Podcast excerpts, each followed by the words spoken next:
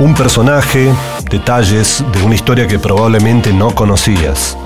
Personas que están en los libros y en internet. Personas que alguna vez fueron como vos y como yo.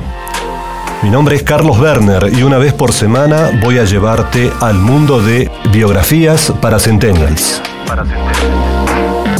Estás escuchando La Gaceta Podcast.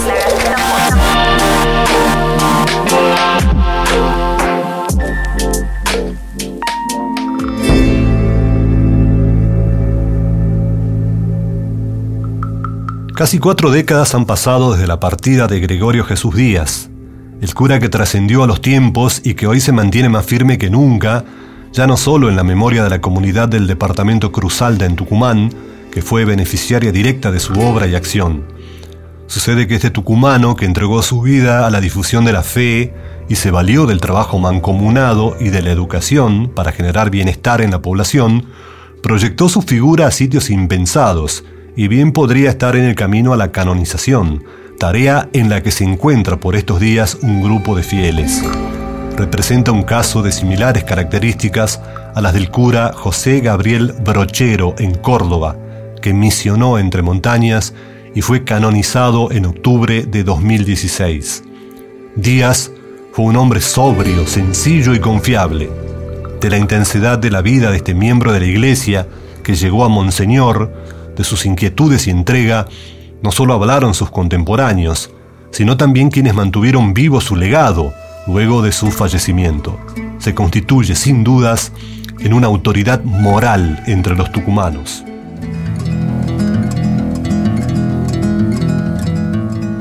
El 12 de marzo de 1917 nació en la localidad de Los Rojos, Monteros, Gregorio Jesús Díaz, una curiosidad con su nombre completo se da por el hecho de que luego de Gregorio, muchos le han agregado la partícula de, que al cura no le desagradaba, pero personalmente no usaba. Es más, prefería ser reconocido de una forma más directa y querible, el padre Goyo. Su madre fue Feliciana Lescano, de oficio costurera y cocinera, y su padre fue el labrador Matilde Jesús Díaz.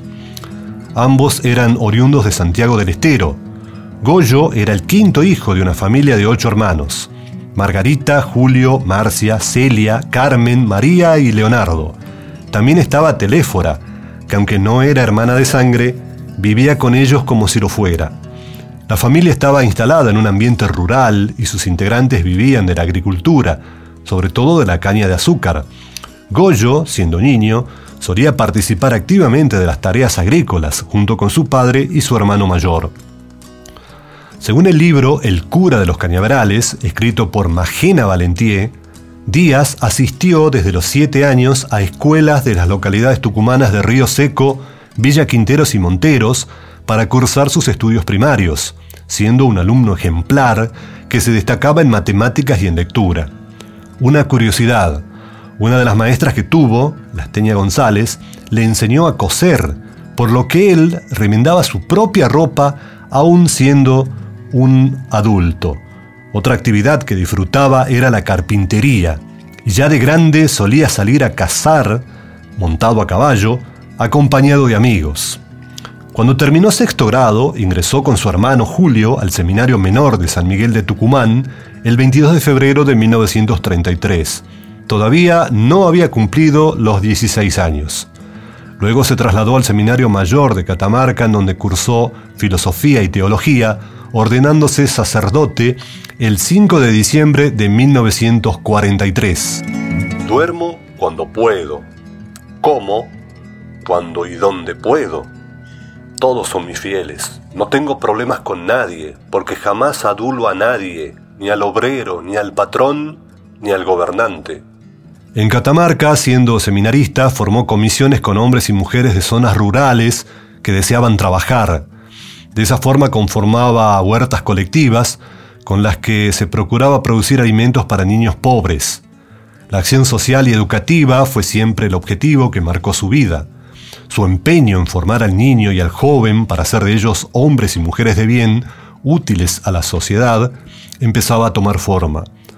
Una vez ordenado sacerdote, fue nombrado capellán de los hospitales Padilla y Avellaneda de San Miguel de Tucumán. En esos sitios procuró ayudar a los enfermos espiritual y materialmente. De esta manera organizó una comisión de enfermeros, señoras y señores, que armaban cada domingo una fiesta para los internados, lo que al menos por algunas horas transformaba los hospitales en un lugar en los que flotaba la alegría. Hizo colocar parlantes en los pasillos y por intermedio de ellos se podía escuchar folclore y pequeños recitales. De manera paralela se convirtió en profesor de religión en la Escuela Normal Mixta Juan Bautista Alberdi, en el Instituto Técnico de la Universidad Nacional de Tucumán y en el Colegio Nacional de Aguilares. Fue a esta última ciudad a la que fue trasladado en 1948 como vicario cooperador. En ese lugar puso su empeño en los barrios pobres y también en los sectores obreros. Nos detenemos por ver cuál fue el origen de la vocación sacerdotal de Gregorio. Hay un dato que salta a la vista. Una costumbre de la familia era reunirse al atardecer, todos los días, para rezar el rosario, no importaba qué tarea estaba haciendo cada integrante. Con los años, y luego del alquiler de una casa en Monteros, donde una tía, Lucía, recibió a cuatro de los hermanos en edad escolar, es cuando Díaz comienza a tener un contacto fluido con la iglesia colaboraba en las misas y se vestía de monaguillo. Allí conoció a curas y empezó a sentir el llamado de la fe. Los misioneros que llegaban para fiestas patronales o para Semana Santa terminaron por influir en su vocación. De todos modos no se lo decía a su familia por temor a que no se lo permitieran. Fue clave también la visita a su casa por parte del padre Artero, párroco de Monteros, para hablar sobre el tema. Por cómo siguió la historia, queda claro que fue una gestión exitosa. Otro cura, Arsenio Río Nuevo, que lo conoció siendo niño en Río Seco, lo definió con claridad. Tenía una gran capacidad para detectar las necesidades de los demás y ayudarlos a buscar soluciones. Muchos acudían a él por diversas cosas y para que les diera un consejo. A mí me ayudó influyendo en mi vocación. Al padre Goyo lo describen como una persona que sonreía con esfuerzo y se enojaba con facilidad, sobre todo por las causas injustas.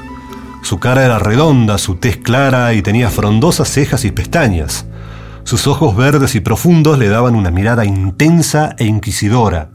Su cabello era castaño oscuro, el que peinaba hacia atrás. Su estatura era algo baja, vestía con sobriedad y modestia. Usaba solo dos colores de sotana, negra en invierno, beige en verano en sus bolsillos solía guardar caramelos y estampitas, que luego regalaba a los niños. Acostumbraba a vivir con lo elemental, y menos aún. Se cuenta que en el humilde cuarto donde dormía solo había un escritorio y una mesa de luz. Y un dato más, una pata de su cama estaba apoyada en una batería vieja de auto. En su juventud, su físico era como el de cualquier muchacho de su edad, pero siendo seminarista, se enfermó de tifus y al borde de la muerte se ofreció a la Virgen del Valle. Se recuperó, pero persistió un problema intestinal que lo marcó duramente en el resto de su vida, otorgándole una figura delgada y enjuta, con una salud muy vulnerable. Sin embargo, todos esos problemas no fueron un obstáculo para trabajar con ímpetu, llevando adelante su tarea. Magena Valentier relata en su libro que la refinada estampa del cura, de cierta elegancia y autoridad a pesar de su sencillez en el vestir, llevó a que un sacerdote español, que fue vicario general de la arquidiócesis de Tucumán, Monseñor José Ricardo Arbó, lo llamara en tono de broma el mariscal. María del Carmen Domínguez, vecina de la parroquia El Santo Cristo, destacó otra faceta del religioso. Monseñor Díaz venía a casa los domingos a tomar el té y se sentaba cerca de la puerta para ver cuando alguien llamaba a la parroquia. Si alguien lo buscaba, se levantaba. No descansaba jamás. Díaz tuvo un breve paso de un poco menos de un año por la parroquia de Aguilares entre abril del 48 y marzo del 49. Su despedida del lugar contempló largos agasajos y muestras de cariño. Su salida tenía que ver con que estaba a punto de asumir la gran misión de su vida, el 3 de abril de 1949 se convirtió en párroco de la Sagrada Familia, ubicada en Alderetes, pero con asiento en la iglesia El Santo Cristo del Ingenio San Juan. Es desde allí, la jurisdicción más densamente poblada de la diócesis, donde hasta 1985 hizo su gran obra, creando escuelas, capillas y hogares para los más pobres. En pocas palabras, organizó a las comunidades del departamento tucumano de Cruz Alta, considerado la capital nacional del azúcar, en actividades religiosas, culturales y sociales. También los obreros golondrinas, llegados de otras provincias, recibieron su ayuda y apoyo. Se cuenta que cuando arribó al sitio, acompañado por el vicario cooperador, el padre Juan Urbank, el panorama era desolador. La iglesia tenía al lado un criadero de cerdos, y la población estaba abandonada espiritual y materialmente. Los índices de analfabetismo eran desoladores y la urbanización era inexistente. Rápidamente, a la par de iniciar sus tareas sacerdotales oficiando misas y luego de reunirse con quien era el arzobispo de Tucumán, Juan Carlos Aramburu, buscó apoyo destacándose los brindados por dos industriales azucareros, Ramón Paz Pose, del Ingenio San Juan, y José María Paz, del Concepción. El tiempo fue pasando y él fue sumando colaboradores, entre ellos sacerdotes, a los que les recomendaba. El trato debe ser digno con los fieles, prudente con las señoras y señoritas y con todos considerado. Se debe atender a los fieles con caridad y mansedumbre y evitar toda clase de nerviosidad y no poner trabas innecesarias. El germen de la obra educativa de Gregorio Jesús fue la fundación, en 1952, de una escuelita para enseñar corte, tejido y bordado. Con los años le sumó cursos de dactilografía. El 12 de mayo de 1959, la Escuela Social de Cultura Católica Nuestra Señora del Valle, en sus secciones primaria y manualidades, inaugura sus clases con los programas oficiales. Su comienzo fue humilde, en vagones de tranvía y aulas de madera. Otro gran logro fue poner en funcionamiento el Instituto Técnico General Manuel Belgrano en 1962, así como también el Instituto Santo Cristo en 1968. Con estos dos últimos colegios, permite que el nivel de educación secundaria sea posible en Banda del Río Salí, cuando todavía ni el Estado había abierto una escuela de ese nivel. Al Instituto Técnico lo llevó a cabo con la colaboración de la compañía azucarera Concepción, que donó el predio para su construcción. Fue el primero de su tipo en la zona este de Tucumán. Sus iniciativas en materia educativa dieron impulso además para que desde el arzobispado de Tucumán se invitara a los dueños de ingenios azucareros a colaborar con la creación de establecimientos para sus poblaciones circundantes. Así nacieron escuelas parroquiales, las más importantes de ellas en Bellavista, San Pablo y Concepción. Otro logro destacado del padre Goyo fue la creación de los batallones de exploradores General San Martín y Nuestra Señora del Valle, verdaderas escuelas de vida para la juventud. También fomentó los talleres de danza, costura y tejido, de mecanografía a lo largo y ancho del departamento Cruz Alta. Sobre estas realizaciones, Díaz dijo durante un discurso pronunciado en ocasión del vigésimo quinto aniversario de la fundación de la escuela primaria. Tuvimos la suerte de contar con amigos y bienhechores generosos que nos alentaron con su esfuerzo material y técnico para volcar el bien sobre un pueblo ansioso de progresar. En 1958 amplió el templo de la parroquia El Santo Cristo. Cinco años antes había iniciado la construcción de una capilla en honor a Nuestra Señora del Valle en La Esteña. Edificó luego varias más, entre ellas las de Colombres, los Bulacio, el Bracho, La Florida, Los Gutiérrez, Los Ralos y Estación San Miguel. A la par de ello, hizo erigir un sinfín de grutas, con la idea de acortar las distancias entre el hombre y Dios. A todos los sagrados edificios los recorría en tiempos en los que ni siquiera había caminos para acceder a ellos. En ese entonces se subía en su vieja chatita, que era un Ford A modelo 1929. Hasta un equipo de parlantes le hizo instalar para llamar a viva voz a misa a los feligreses. En 1964 abrió la Casa de la Caridad, el Santo Cristo, en el Mirador, La Esteña. Se trataba de un centro de atención para la salud para las personas más vulnerables. También allí había un centro de educación para adultos y se ofrecía ayuda económica a personas desvalidas. Hoy en el lugar funciona un centro de atención primaria de la salud que lleva su nombre. También en 1964 fundó la Dirección de Ayuda al Hombre de Campo, cuya misión era despertar el interés por la huerta familiar y colectiva. Varios de estos emprendimientos todavía se mantienen en pie. Finalmente, a poco de fallecer, en 1985, abrió la Casa de Reposo Espiritual San Francisco de Asís en La Esteña. Su primera maestra, nombrada oficialmente, fue Josefa Pepita Piñataro, de solo 18 años.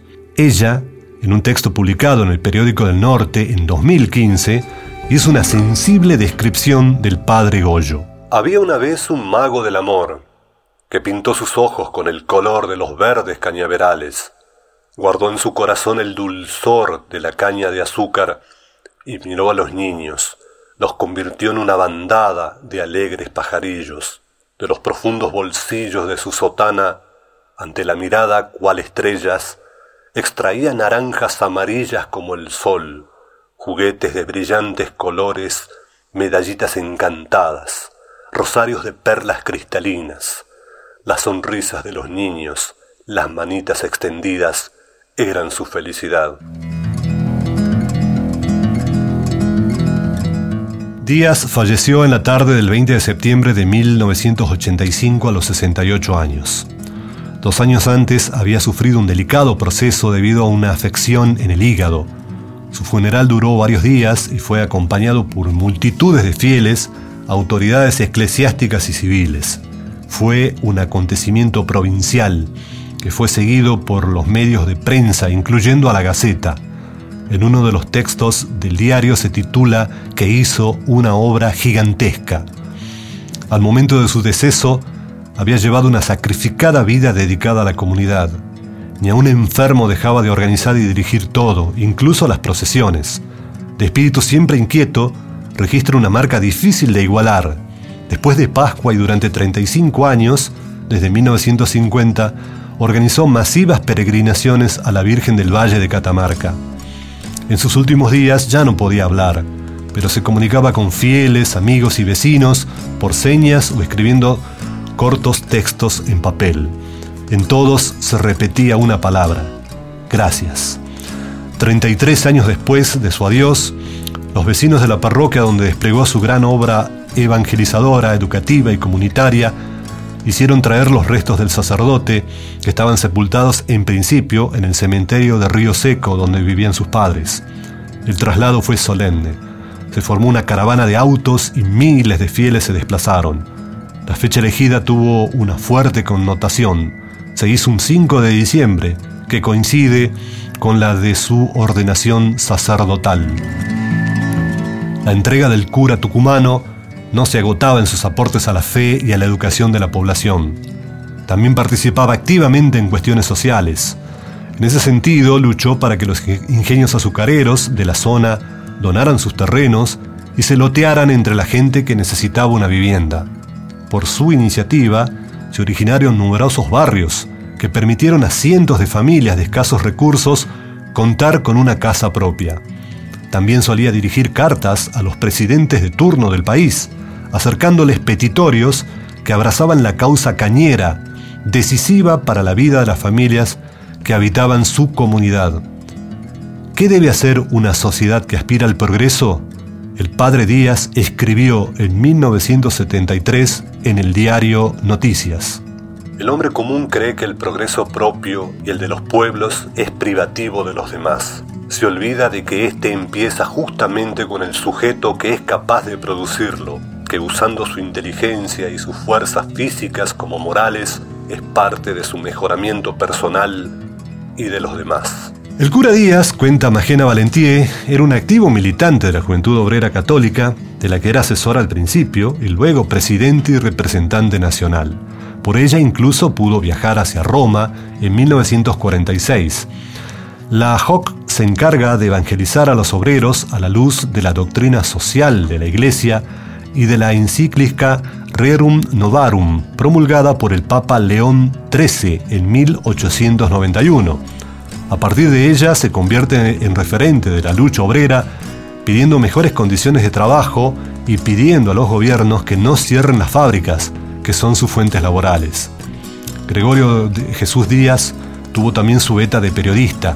Escribía muy bien. Incluso fundó dos pequeñas revistas y un boletín al que llamó Juventud. Durante muchos años llevaba al día un cuaderno en el que anotaba todo lo que no quería olvidar. Reuniones, manejo de dinero, los nombres de las comisiones de trabajo, datos de la parroquia que dirigía, ideas para conferencias, pero también asistía a las emisoras de radio y escribía a máquina cartas que dirigía al director de la Gaceta. En ellas exponía situaciones, proyectaba su mirada crítica sobre la sociedad y la política. Su figura llegó incluso a la revista Primera Plana, de notable presencia en los años 60, y en cuya redacción descollaba su comprovinciano Tomás Eloy Martínez. Fue en esa publicación en la que se lo calificó como el cura de los cañaverales. En el extenso texto publicado en 1966, se afirma que se había convertido, sin desearlo, en la más empinada autoridad de la región, en cuyos huesudos hombros descansaban los pesares y alegrías de 50.000 tucumanos. Fue precisamente sobre el periodismo del cual el padre Díaz formuló un concepto contundente en una de sus cartas a la Gaceta. La misión del periodismo no es solo halagar, sino orientar y corregir.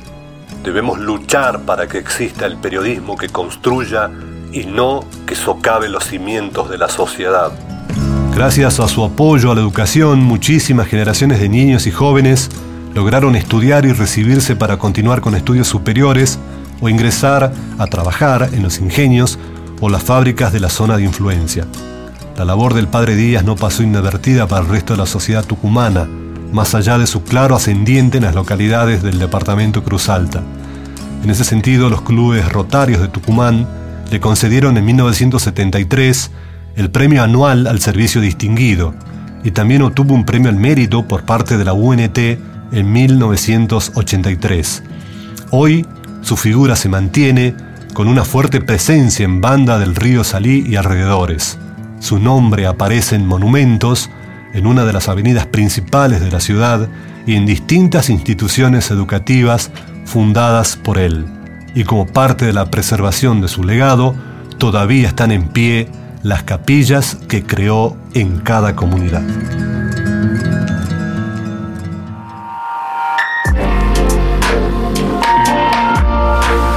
Pasó así un nuevo capítulo de biografías para Centennials, un podcast de la Gaceta que te cuenta vida y obra de tucumanos que se proyectaron al mundo. Gracias por escucharnos. Seguí nuestra lista de podcast en todas las plataformas de audio y además déjanos tu opinión en los comentarios de la nota en lagaceta.com o mandanos un mail a podcast.lagaceta.com.ar.